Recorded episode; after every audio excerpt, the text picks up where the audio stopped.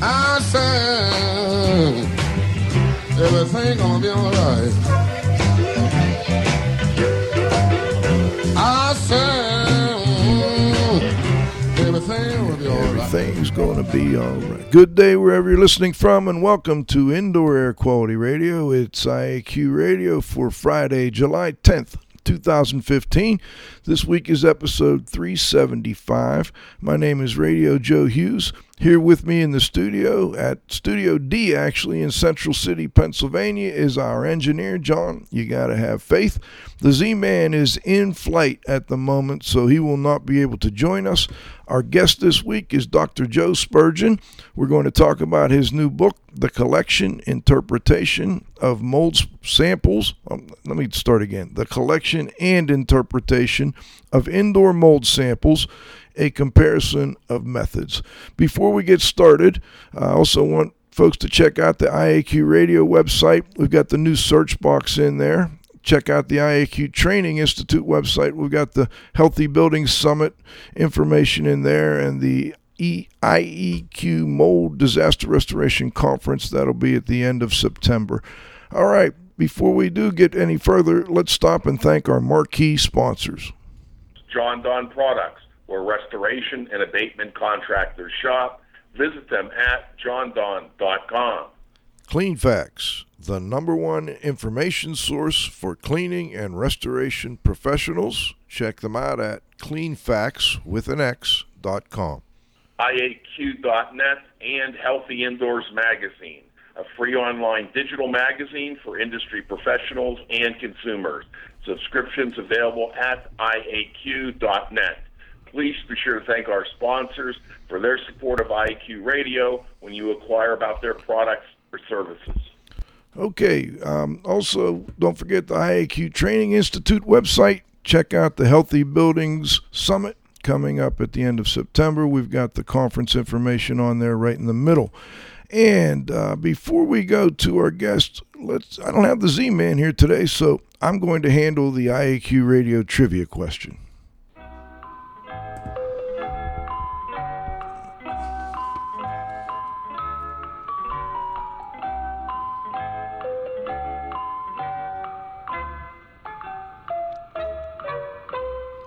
Okay, today's tr- question is brought to you by Triska, the Tri State Restorers and Specialty Cleaners Association. You can learn more about them at Triska, T R S C A dot org. Back in around 2001, Dr. Spurgeon was interviewed on 48 Hours.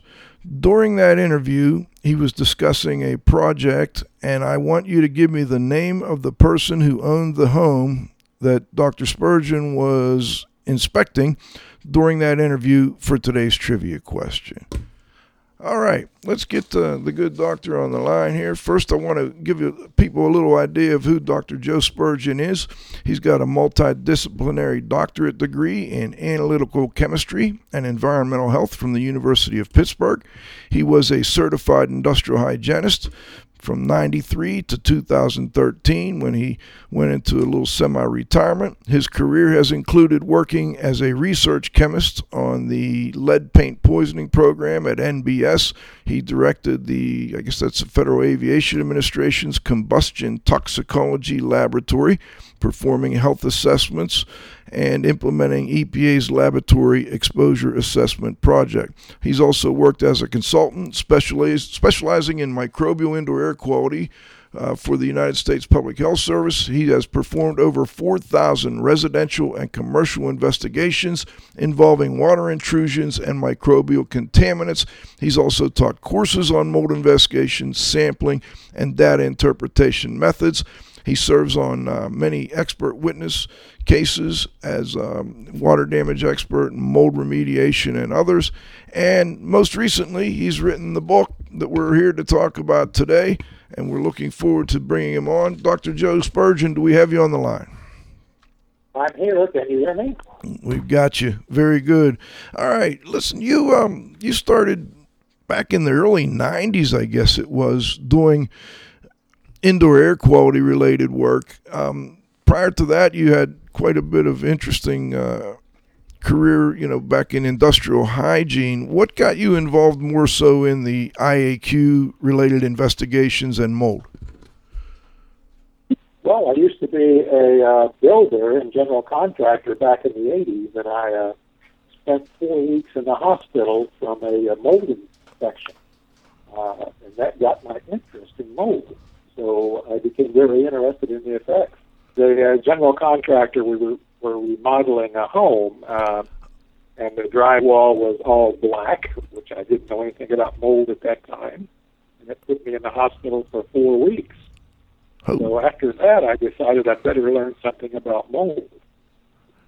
And was this prior to all your education? I know you had a, an undergraduate, a master's degree, a PhD. You went to the University of Pittsburgh, by the way, the Graduate School of Public Health, my alma mater. Was your building career prior to all that? No, it was kind of in the middle. During the 80s, um, I just took it off and, and, and did some construction.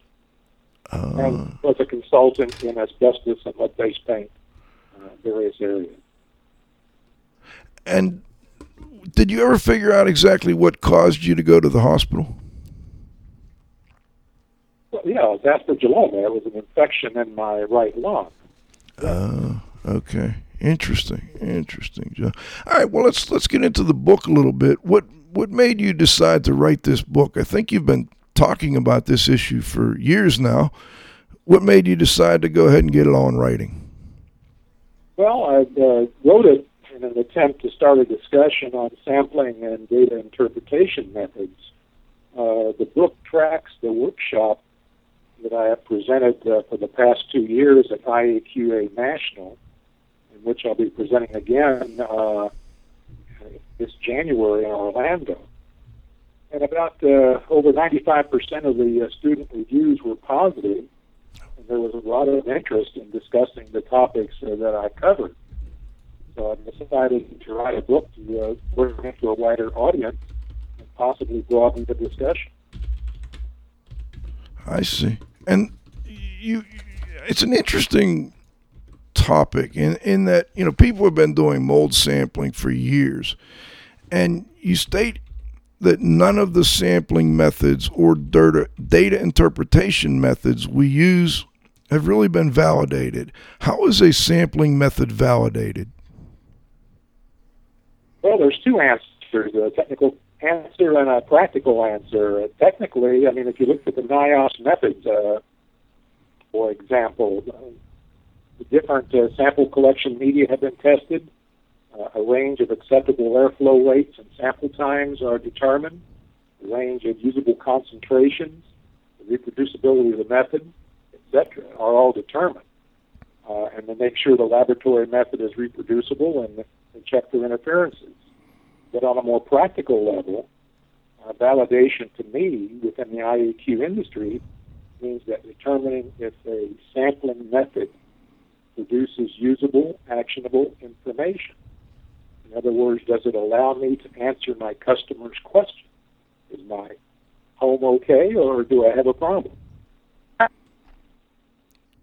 And and that is the fundamental question, I guess.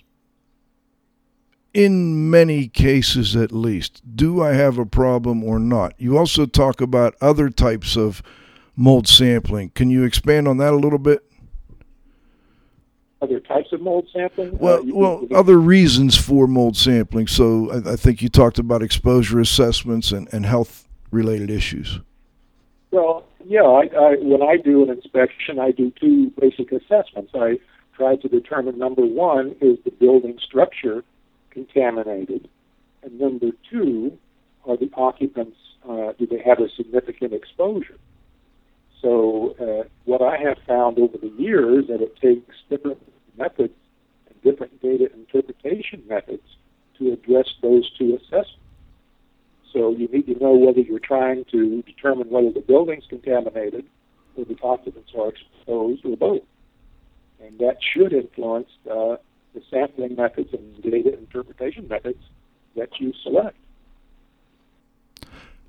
Why do you think this hasn't been done for mold sampling? That someone hasn't come out before you and done more more validation of the sampling and the data interpretation methods? Well, I, I that calls for an opinion. Uh, when I'm an industrial hygienist, uh, I use validated methods primarily. When I'm a mold inspector, I use unvalidated methods.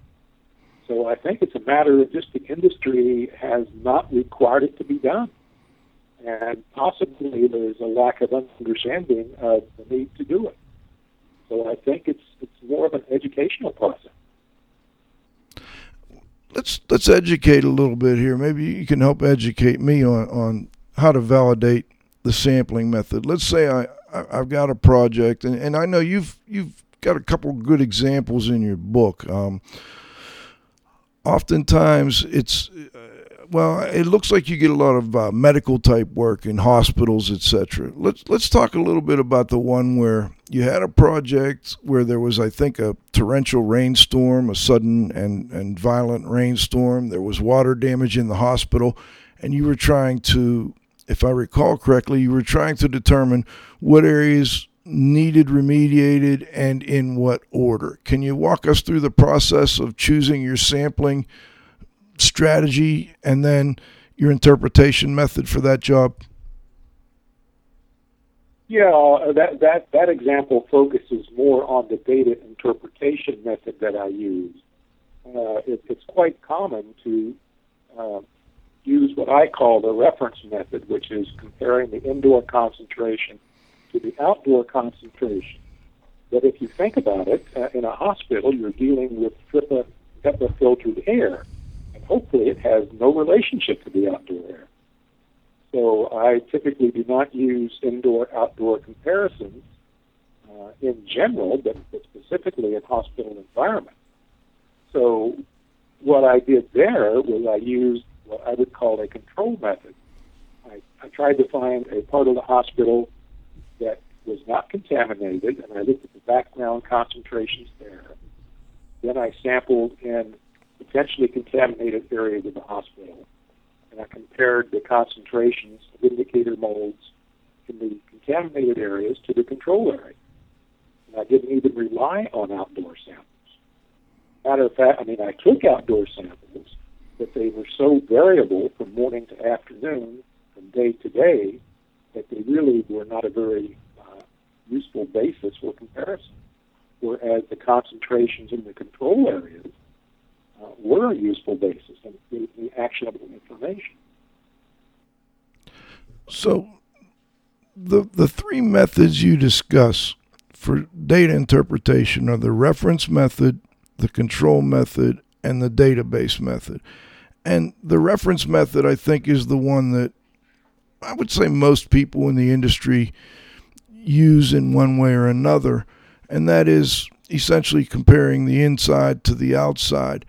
But I got the impression in my reading you don't feel that is very often, at least, the best method to use. Can you tell listeners a little bit about why, you know, from your research and reviewing your results and results of others, you don't feel that indoor outdoor comparison is at least oftentimes the best method to use?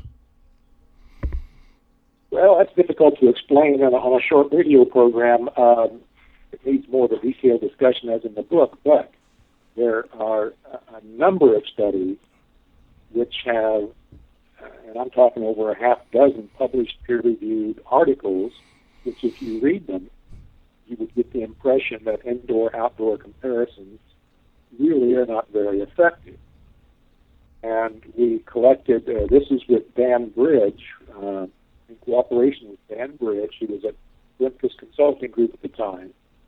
But we looked at 422 uh, samples collected in 108 houses located in 23 cities in nine states and over a two year period, so across seasons. And I looked at the comparison of the indoor, the matched indoor samples for each house to the outdoor samples, and there was essentially no correlation at all. And it didn't provide any usable information for me. However, when I just simply focused on the uh, indoor samples, 422 indoor samples, just simply did a simple rank order, Then I got information that was usable, was actionable, and more importantly, helped me interpret the next airborne sample that I collected, which is the objective. Can you use the data you currently have available to you to interpret future samples? And by relying and focusing on indoor samples, I could. Secondly, uh, there's been two studies in the U.S. and in Europe of drywall samples purchased directly from Home Depot, Lowe's, etc. Uh, in every one of the samples tested, you could culture, excuse me, culture out indicator mold spores, Stachybotrys, aspen, Chaetomium, whatever. Because the, the paper on drywall is manufactured for post-consumer use papers. Those spores don't have to come in from the outdoor; they're already in the indoors. Simply add water, and they will grow. And let's talk a little bit more. You mentioned the control method, and I think in the book you used the example that that was used a lot of times in commercial buildings where you had a large building and you could more easily determine what area was probably contaminated or potentially contaminated, what areas were more likely somewhat background levels, and then you were using um, you were comparing the two essentially to help you determine what actions to take. Is that can you can you explain that a little better than I just did? Yeah, uh, the reference method and the control method are, are well established and are discussed in, for example, the bioaerosols manual that was published in 1999 and in more recent IEQ reference books. And if you look at bioaerosols, it will tell you quite plainly that controlled samples should always be collected, uh, especially in commercial buildings, but I do it in residential buildings too. It gives us a much better interpretation of the data that we're uh, detecting. If you take a million square foot building and you simply try to estimate the residence time of a spore in that building, from the time it is sucked into the air intake to the time it exits the building, it might be a three day period.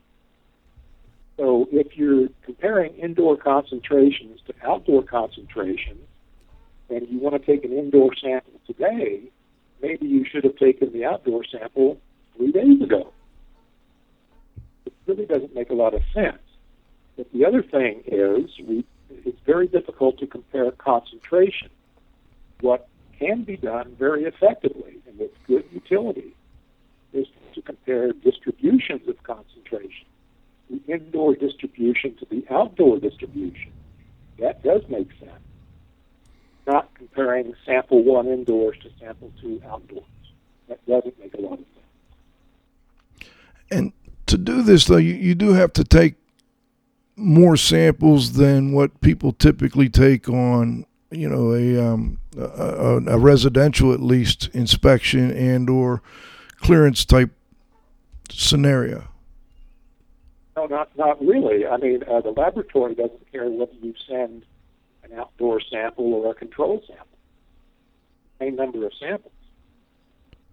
Okay, I see what you're saying. All right, now let's let's talk a little bit about the database method of of interpret data interpretation. Give our listeners a little background on that. Yeah, the database uh, uh, method is, is not used in indoor air quality, but it is used in industrial hygiene. Uh, in shorthand, it means this method compares the distributions of concentrations rather than the concentrations themselves. It's not complicated, but it is a more sophisticated approach. And what I'm referring to is, is the following. For example, the first step would be going to your project files on your computer. Uh, then entering the ASPEN concentrations, for example, from the last 50 inspections that you performed in a spreadsheet. Then uh, put those ASPEN concentrations in rank order, from lowest to highest, and you look at the range of concentrations, and maybe you calculate some simple statistics. then you get an idea of the lowest concentration and the highest concentration of aspen that you found in those 15 inspections. Then you compare the current sample results to the range of sample results detected in those projects. For example, if the current result is at the 50th percentile, which is an average concentration, or is it at the 95th percentile concentration, which would mean it was elevated?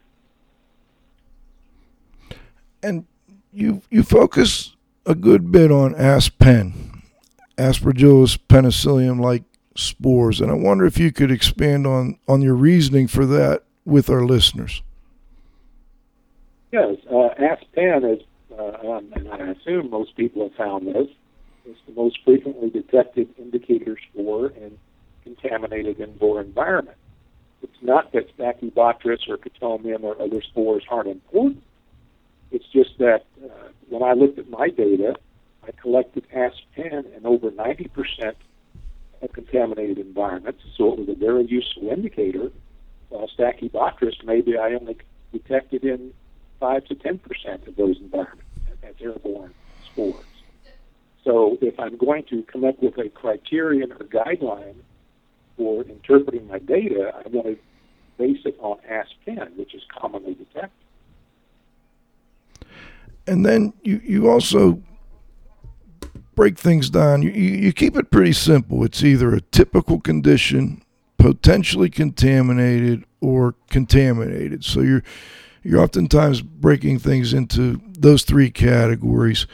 And when I looked at some of the data I was I was reading, it, it appeared to me that the aspens, and, and this is a real generalization, but you were at, you know, less than a thousand spores seemed like it, was fairly common, and then you know one to two was kind of a little more um, almost toward that potentially contaminated, and then above 2,000 was definitely contaminated. Did I misinterpret that or misread that, oversimplify it? No, you have to be very careful here. Uh, for example, in the one project I was talking about where we looked at the 422 indoor samples, which is a large database, uh, you got a break at about thousand spores per cubic meter.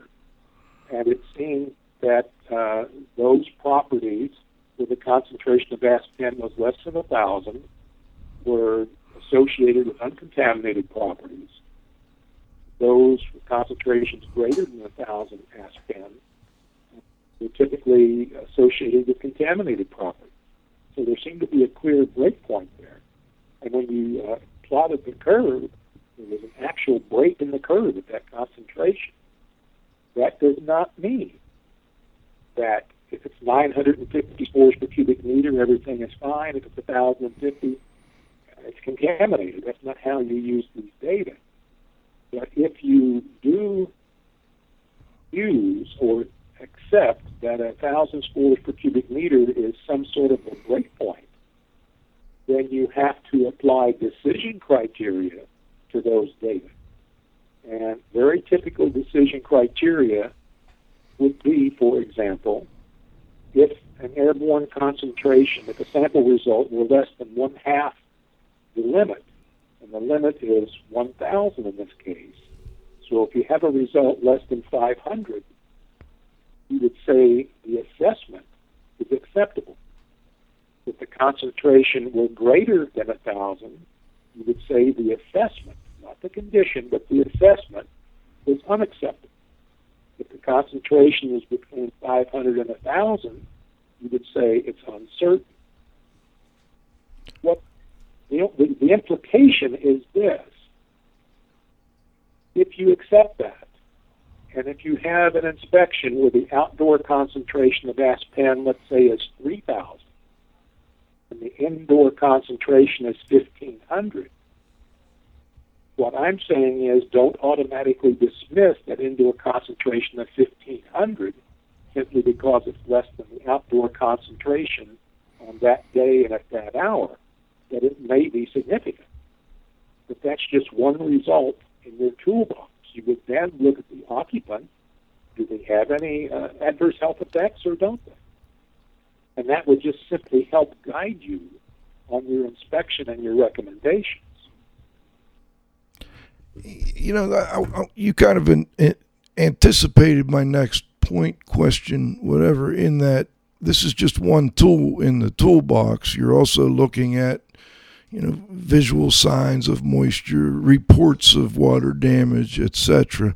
And you're you're using these in combination to make your decisions. Is that accurate? Yes. I mean, I, I use my visual inspection. I use the incident history. I use an occupant health symptom survey, and I use the sample results. So yes, I, I use all four of those um, parts of the inspection, and I assemble my results and conclusions from each part, and then I draw specific or overall conclusions.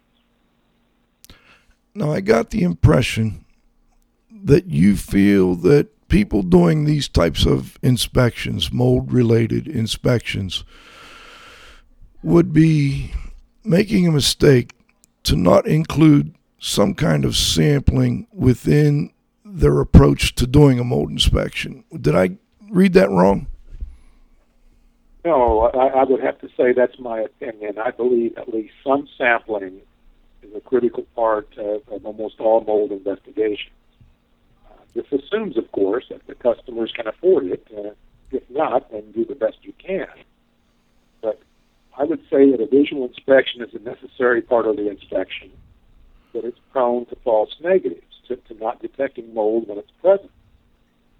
Sample collection is a more reliable method of detecting evidence of water intrusions or mold. And in my opinion, facts trump opinion.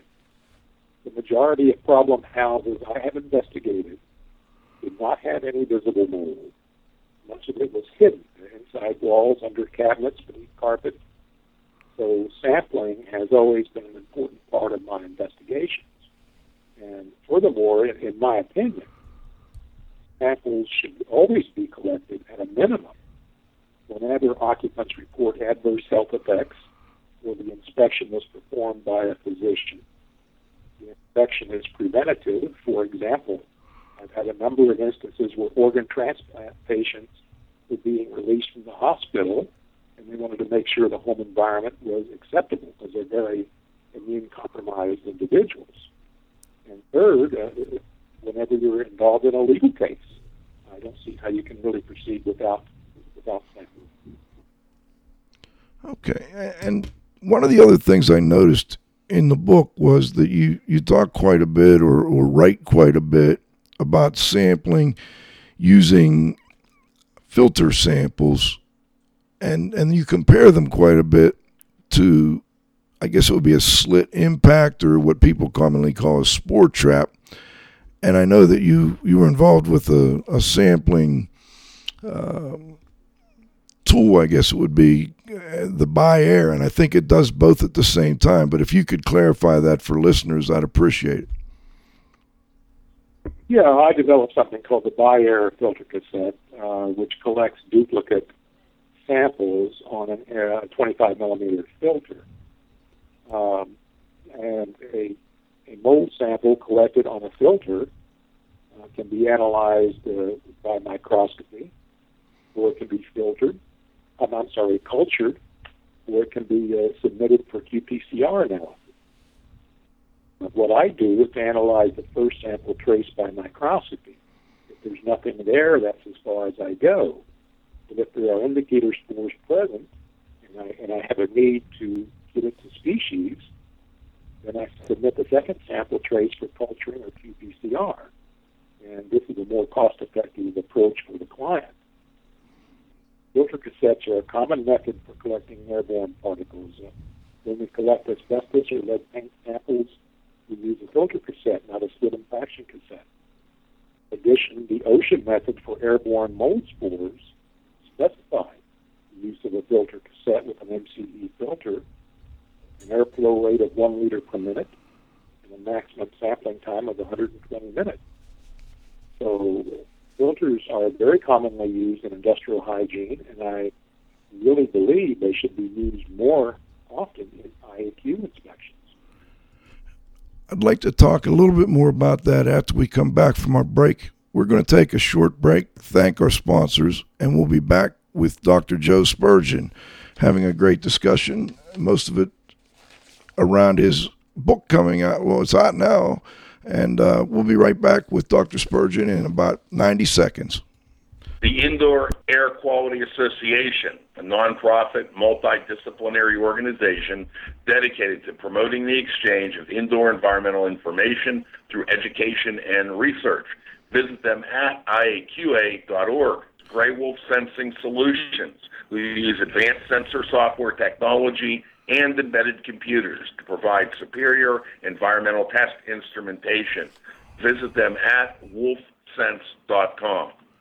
Legends Environmental Insurance Services, the experts in insurance for environmental consultants and contractors for over 20 years. Check them out at legends-enviro.com. And of course, our marquee sponsors, Jon-Don Products, where restoration and abatement contractors shop. Visit them at jon-don.com. Cleanfax, the number one information source for cleaning and restoration professionals. Check them out at cleanfax with an X.com. IAQ.net and Healthy Indoors Magazine, a free online digital magazine for industry professionals and consumers. Subscriptions available at IAQ.net. Please be sure to thank our sponsors for their support of IAQ Radio when you acquire about their products or services. Okay, we're back with the second half of our interview with Dr. Joe Spurgeon. We're talking about his new book, The Collection and Interpretation of Indoor Mold Samples A Comparison of Methods. Excuse me. Dr. Spurgeon, we were when we left. Oh, by the way, I got a quick question for you on my trivia question. I asked them to let me know which home you were working on. I've got three different answers. I think I know, but I want to make sure on that 48 hour video, whose home were you doing the inspection at when they interviewed you? That was uh, Erin Brockovich. Okay, I was right. All right. Thank you, John Lapater. You are the winner. We had uh, three different answers on that one. Okay, let's go back and talk for just a moment about. I, I really I was very intrigued by um, the the sampling you were doing when you were using a filter cassette, and I just wanted to have you maybe get a little more detail for listeners on the first level of analysis. Is that going to be similar to the way you analyze an asbestos cassette, where you you know use a um, uh, some kind of a, a chemical to dissolve the filter so that you can see the spores, or is, am I missing it? No, it's exactly like an asbestos cassette. You just put it in an acetone quick fix. You dissolve the filter. You put a stain on it. Uh, any laboratory that does asbestos can do uh, a filter sample, and many many laboratories uh, do analyze filter samples for mold. I see. Okay, and and so you you get that. And by the way, um, thank you. I think it's John. Um, Eric Ellis was the husband of Erin Brockovich, so you were correct in a way, but John beat you to it. All right. Another thing I noticed that I wanted to, you know, because I, I was trying to figure out, okay, in an hour, what are the key points I need to hit? One of them was that you urge laboratories or at least you urge indoor environmental professionals to request of their laboratory that they differentiate between Asp/Pen spores and I think it was rough versus smooth. Can you expand on that a little bit? Yeah, it, it, it, basically when I first got in the business, laboratories reported Asp/Pen as type one, type two, type three, etc. And uh, if you look at the bioaerosols manual or, or other reference books, they specifically state that yes, you can use indoor outdoor comparison, but only if you're comparing species, uh, not Asp/Pen type spores. And, and my point is, we can we can't get the species by microscopy with a spore trap, but we can certainly differentiate between the type of mold spores the laboratory is seeing. I do my own analysis, and that's one of the reasons why And many, many times, uh, just as an example, I'll find smooth Asp/Pen outdoors and rough Asp/Pen indoors. It's obvious it's not the same spores. So, you know, if you have 3,000 smooth spores outside and no rough spores outside, and you have a thousand rough spores inside, there has to be a source indoors. They, those spores cannot come from the outdoors. So it really, uh, just looking at 3,000 outdoors and 1,000 indoors, if they're totally different types of spores, gives you a, a false analysis, a false interpretation. Okay, and and that's I want to get one more topic on the air sampling, and then I, I really need to get to some of the other topics in your book because they're they're also very interesting. But before we do, with with respect to air sampling, I got the impression that at least for some types of um, spores, you felt that the typical spore trap slit impactor may be underestimating the amount of, or the, the number of spores the, the in the air. Well, yeah, let, let, let, let me say that um, spore traps actually do a better job, in my opinion, than commonly used culturable samples. Uh, everyone seems to focus on the limit of detection of a sampling method.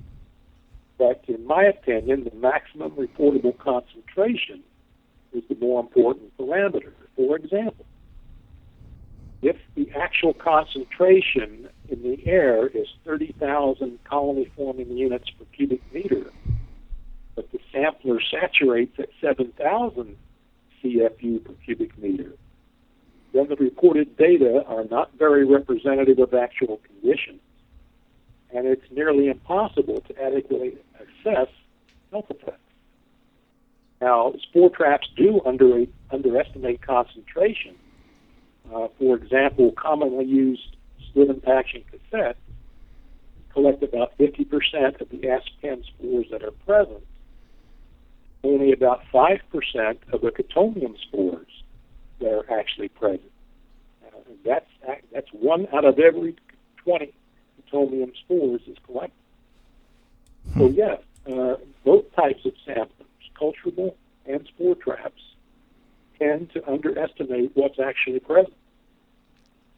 And I think it's uh, the situation is so bad that it's almost impossible to investigate the association between airborne mold and adverse health effects because the quality of the data available to us is just so poor.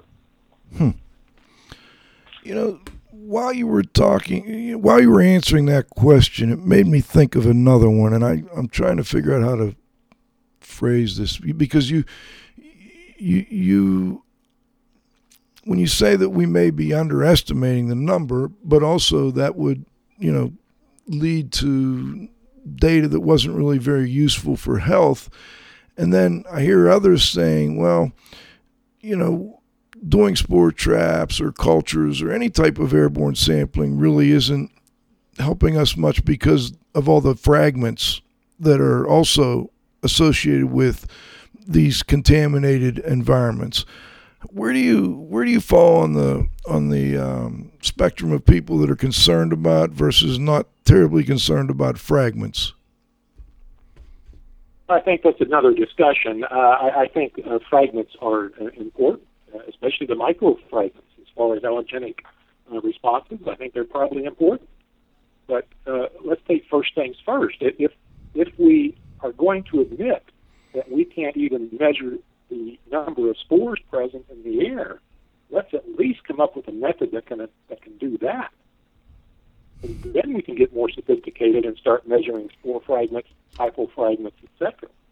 But right now, we can't even measure the number of spores that are present. Hmm. And, you, I think you are urging people to some degree to go more to uh, filter type sampling as opposed to the impactor type sampling. Is that accurate? Well,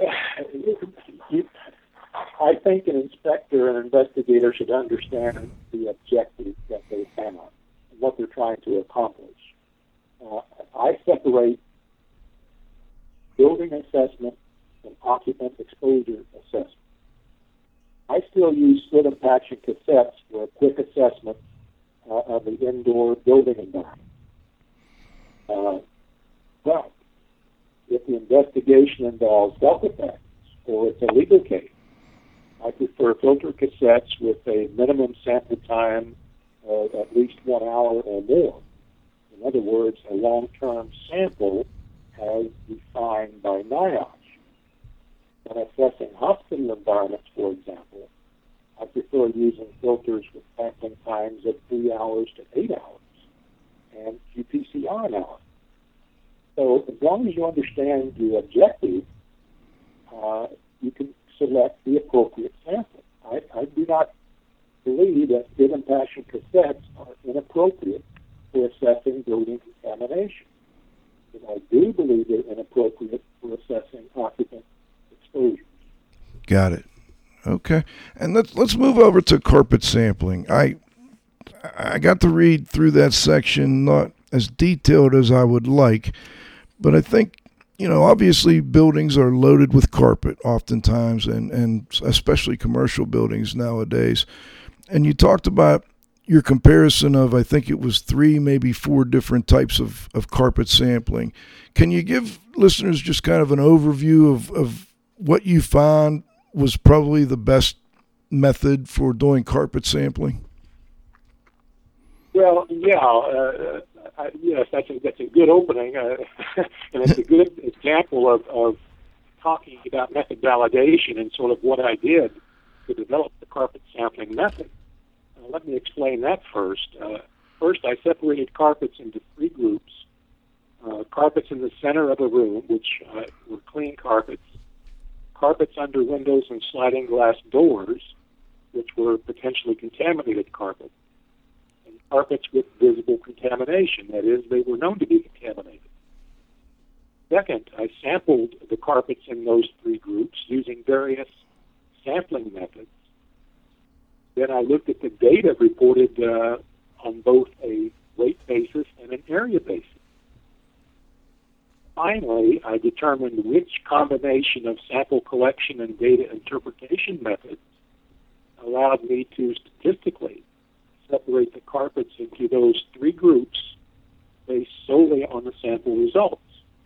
And I did find a, a sampling method that, that allowed me to do that. Uh, and then I recommended to my clients that they, one, do nothing for uncontaminated carpet, clean potentially contaminated carpet, and discard contaminated carpets. The method that really works the best is what I call open face fixed area. It's really uh, simply a, an open face 25 millimeter filter cassette held firmly against the carpet for five seconds. You pick it up, move it to another area of the carpet for another five seconds, and you do that 20 times. Uh, approximately, the open area of the filter cassette is, is five square centimeters. So if you do it 20 times, you've sampled 100 square centimeters, which is quick, rapid, easy to do. Uh, and then I report the results as colony forming units, or, or qPCR if you wish, per 100 square centimeters of carbon. And when you collect the sample that way and report the results on an area basis, the sample results uh, do allow you to place the carpet into one of those three groups. I really I appreciated that part of the book. I thought it was very um, you explained ex- and you just explained it very well how you came up with the information, what your basis for you know the the, the findings was, and then how you use that information. So I think that was great. Is there anything else? I'm running a little low on time, but I want to make sure. Are there any other key points on carpet sampling you want to make sure listeners get? Well, uh, there is one thing I would hope say. Uh, I hope that uh, if enough people read this book, we can start a, a rather robust discussion discussion of sampling and data interpretation methods for example, whether or not indoor-outdoor comparisons actually have any utility. And second, the utility of the numerical guideline. I think we need to be honest. It's hard to believe that when an inspector reviews a laboratory, uh, laboratory report full of numbers, that they don't use numerical guidelines to interpret the data reported by the lab. Those guidelines are in their heads, not written down, so we cannot uh, even assess their validity or their utility. I believe we need permission as an industry to openly discuss the utility of sampling methods, numerical guidelines, accept those that make sense, and agree to discard those that don't. So I wanted the opportunity to, to at least say that. Yeah, it's been quite a while, and we haven't done it yet. So let's let's hope we can help at least get that issue out. I want to help you do that. By the way, where can people get the book? Uh, they can go to my website, uh, www.bi-air.com or www.expertonmold.com. Got it. And I, I did have that in the show announcement. I had the Buy Air um, the BiAir website in the show announcement, and we'll make sure it's in the um, Cliff's blog when Cliff does his blog of the show, and we send that out next week.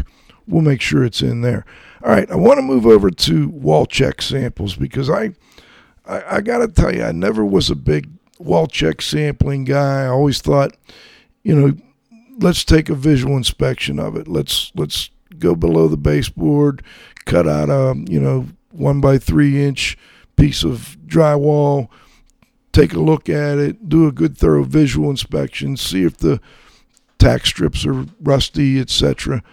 And when I read that section, I realized, you know, you have some data in there with respect to false negatives that caught me by surprise. Can you talk to our listeners a little bit about wall check sampling and false negatives on the visual inspection when people were looking at wall cavities? Yeah, I, I give uh, several presentations on that, but I, I have limited data in the uh, uh, one example in the book where um, the legal case, so there was three industrial hygienists expect, inspecting the samples, and I, I took a wall cavity sample uh, from the wall. We then cut out about a six inch by twelve inch piece of drywall and then I swabbed the back of each, each piece of drywall. And we did that five times, five samples.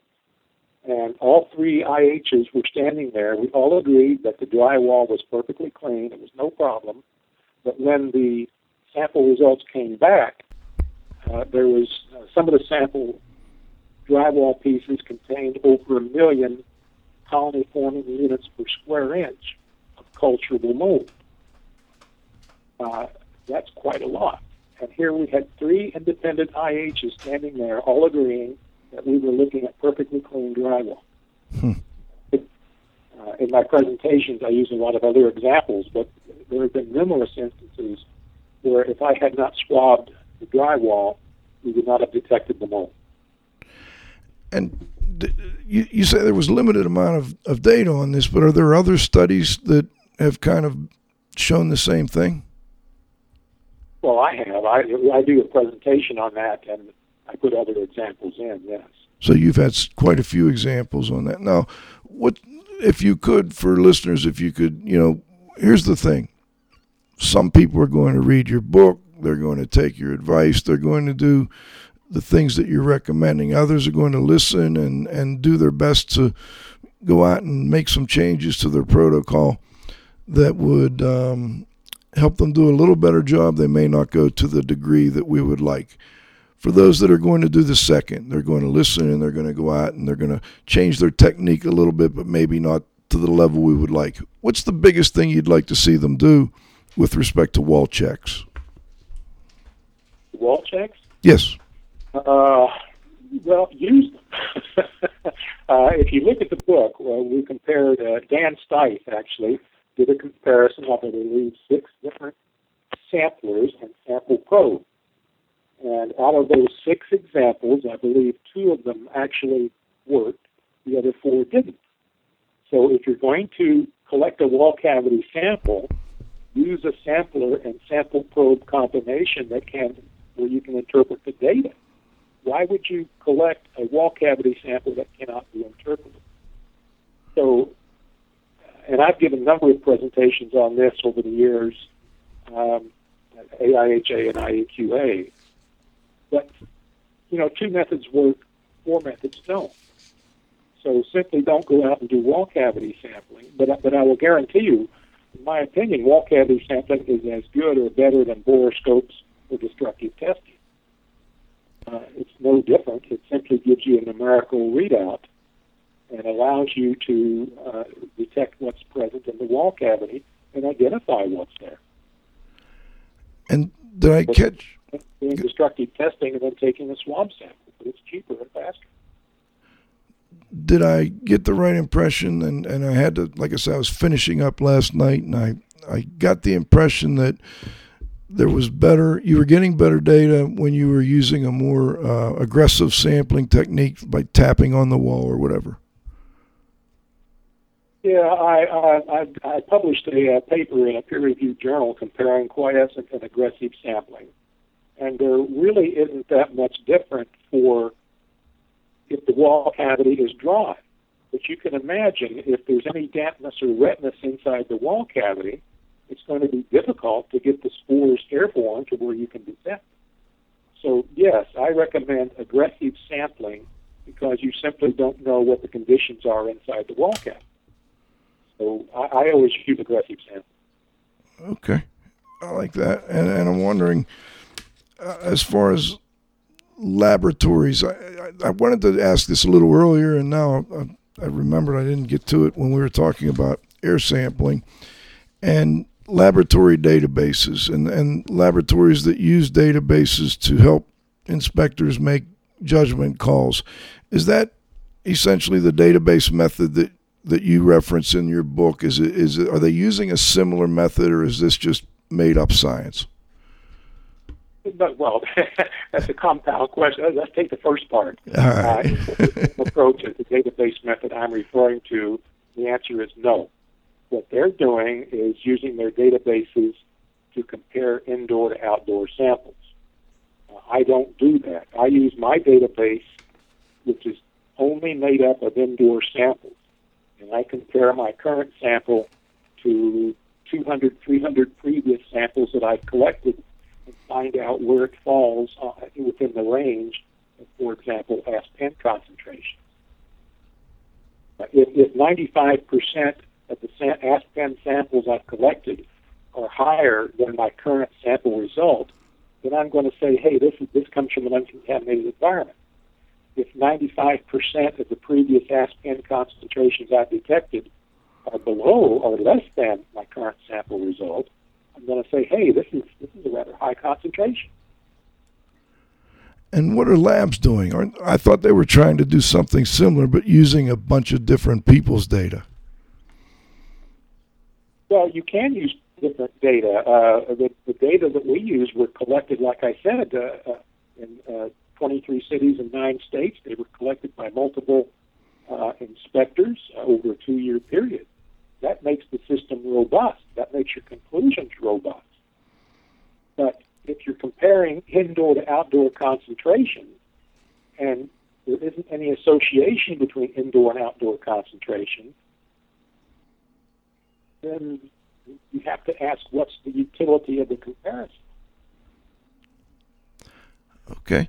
Uh, let me, we've got about a little more than five minutes left, and I've got about six more topics. I want to just throw out a topic from your book, and if you could give me a key point from that topic, I'd appreciate that. And and, and one is surfacing of soft surface samples. I didn't get a chance to read that.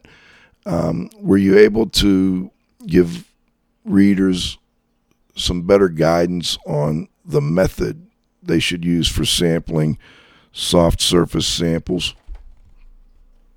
Well, I, let me rephrase that. Uh, I, I'm an expert witness, so I have to be able to go into court and recommend whether or not uh, personal items can be cleaned or whether they should be discarded. And what I talk about there is if you need to answer that question, you can do what I call differential sampling. And that is you can take a filter cassette with a, beveled plastic tubing on the tip, uh, for example, and you can brush it across the surface uh, of, a, of a couch fabric, and that picks up the mold spores that are on the surface of that seat cushion. You can also then take a filter cassette, open faced, hold it firmly against the cushion, and that not only picks up the spores that are on the surface, but those that are deep within the cushion. And then you take uh, the two samples and analyze them and see if you get the same results or different results. Typically, if that couch is contaminated, you'll get cladosporium, for example, lying on the surface of the couch just from airborne spores falling out. If the couch is contaminated, you'll pick up Asp/Pen and other indicator spores from deep within the couch. So you'll get two different results for the two different methods. And if you have deep seated mold contamination, it's pretty well established that you can't clean that. So if I detect that, then I'm going to recommend discarding the item. If I just detect surface mold, then I'll say clean the item. Okay, I think that's that was tremendous. Nice, you know, precise and um, quick overview of that section. I also want to ask you if you would to do the same thing on on a section you had here on surface mold and occupant exposure. Can you give us the key takeaway from that? Yeah, that was uh, uh, help. Uh, Florence Rue at Amtech uh, Incorporated in Fremont, California, went through her database and she gathered information on where she had surface mold samples and airborne samples collected in the same room at the same time.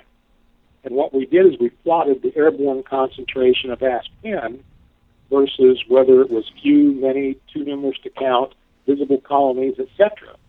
And what we got is a fairly linear plot between airborne concentrations and surface, uh, the amount of surface mold reported and it showed quite clearly that surface mold was affecting occupant exposures.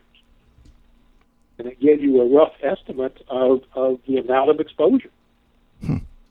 So something we assume, but don't always take the time to document.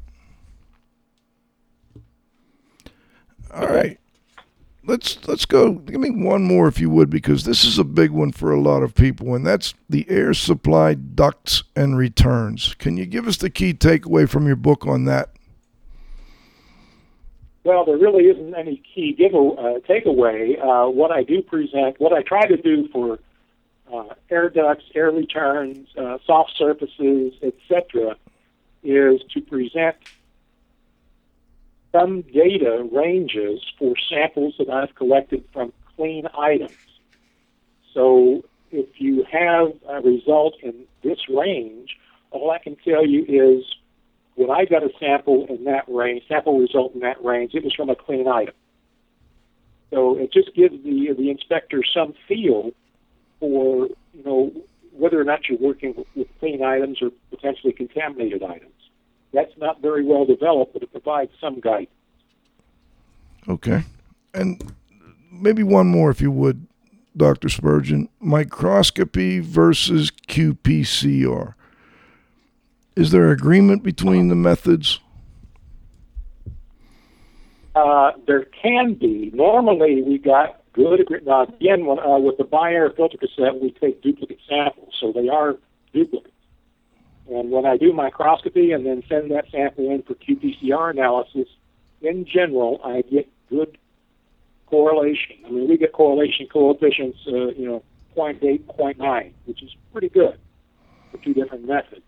So there is good correlation. However, I, I, the one warning I will give you is I had one sample where I measured uh, roughly 10,000 Asp/Pen spores per cubic meter in the first sample trace. I submitted the sample, second sample trace for qPCR, and it came back with zero detected. Hmm. If you don't include the right primers in qPCR, you will not detect what may be there.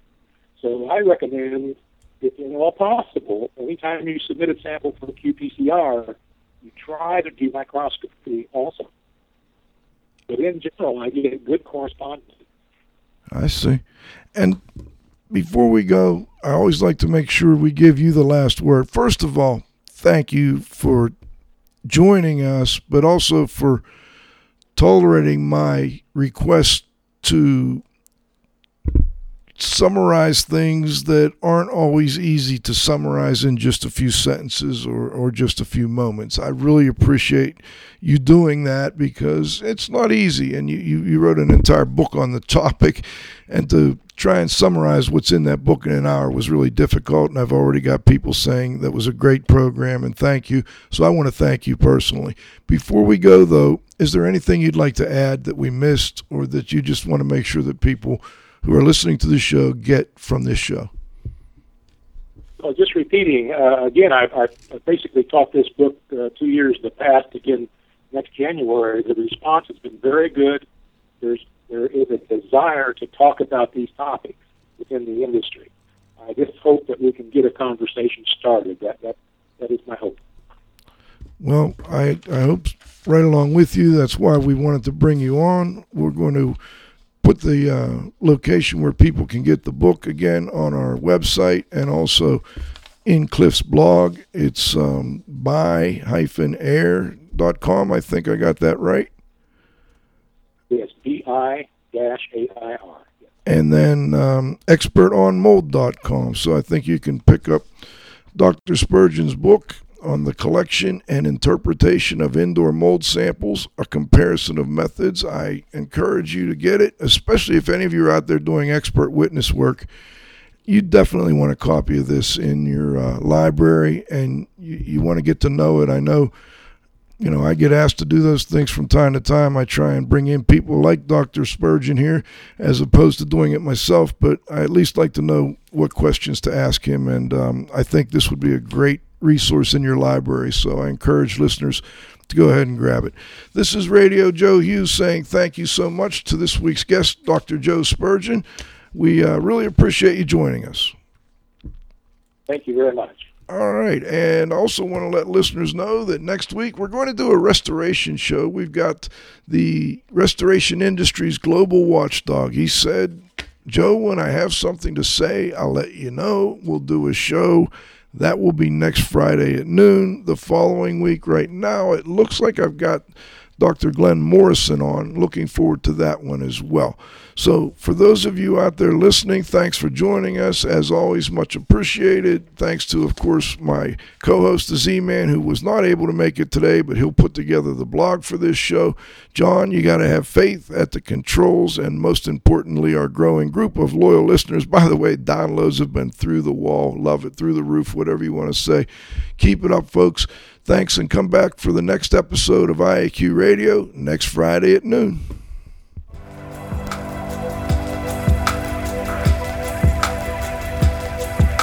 This has been another IAQ radio production.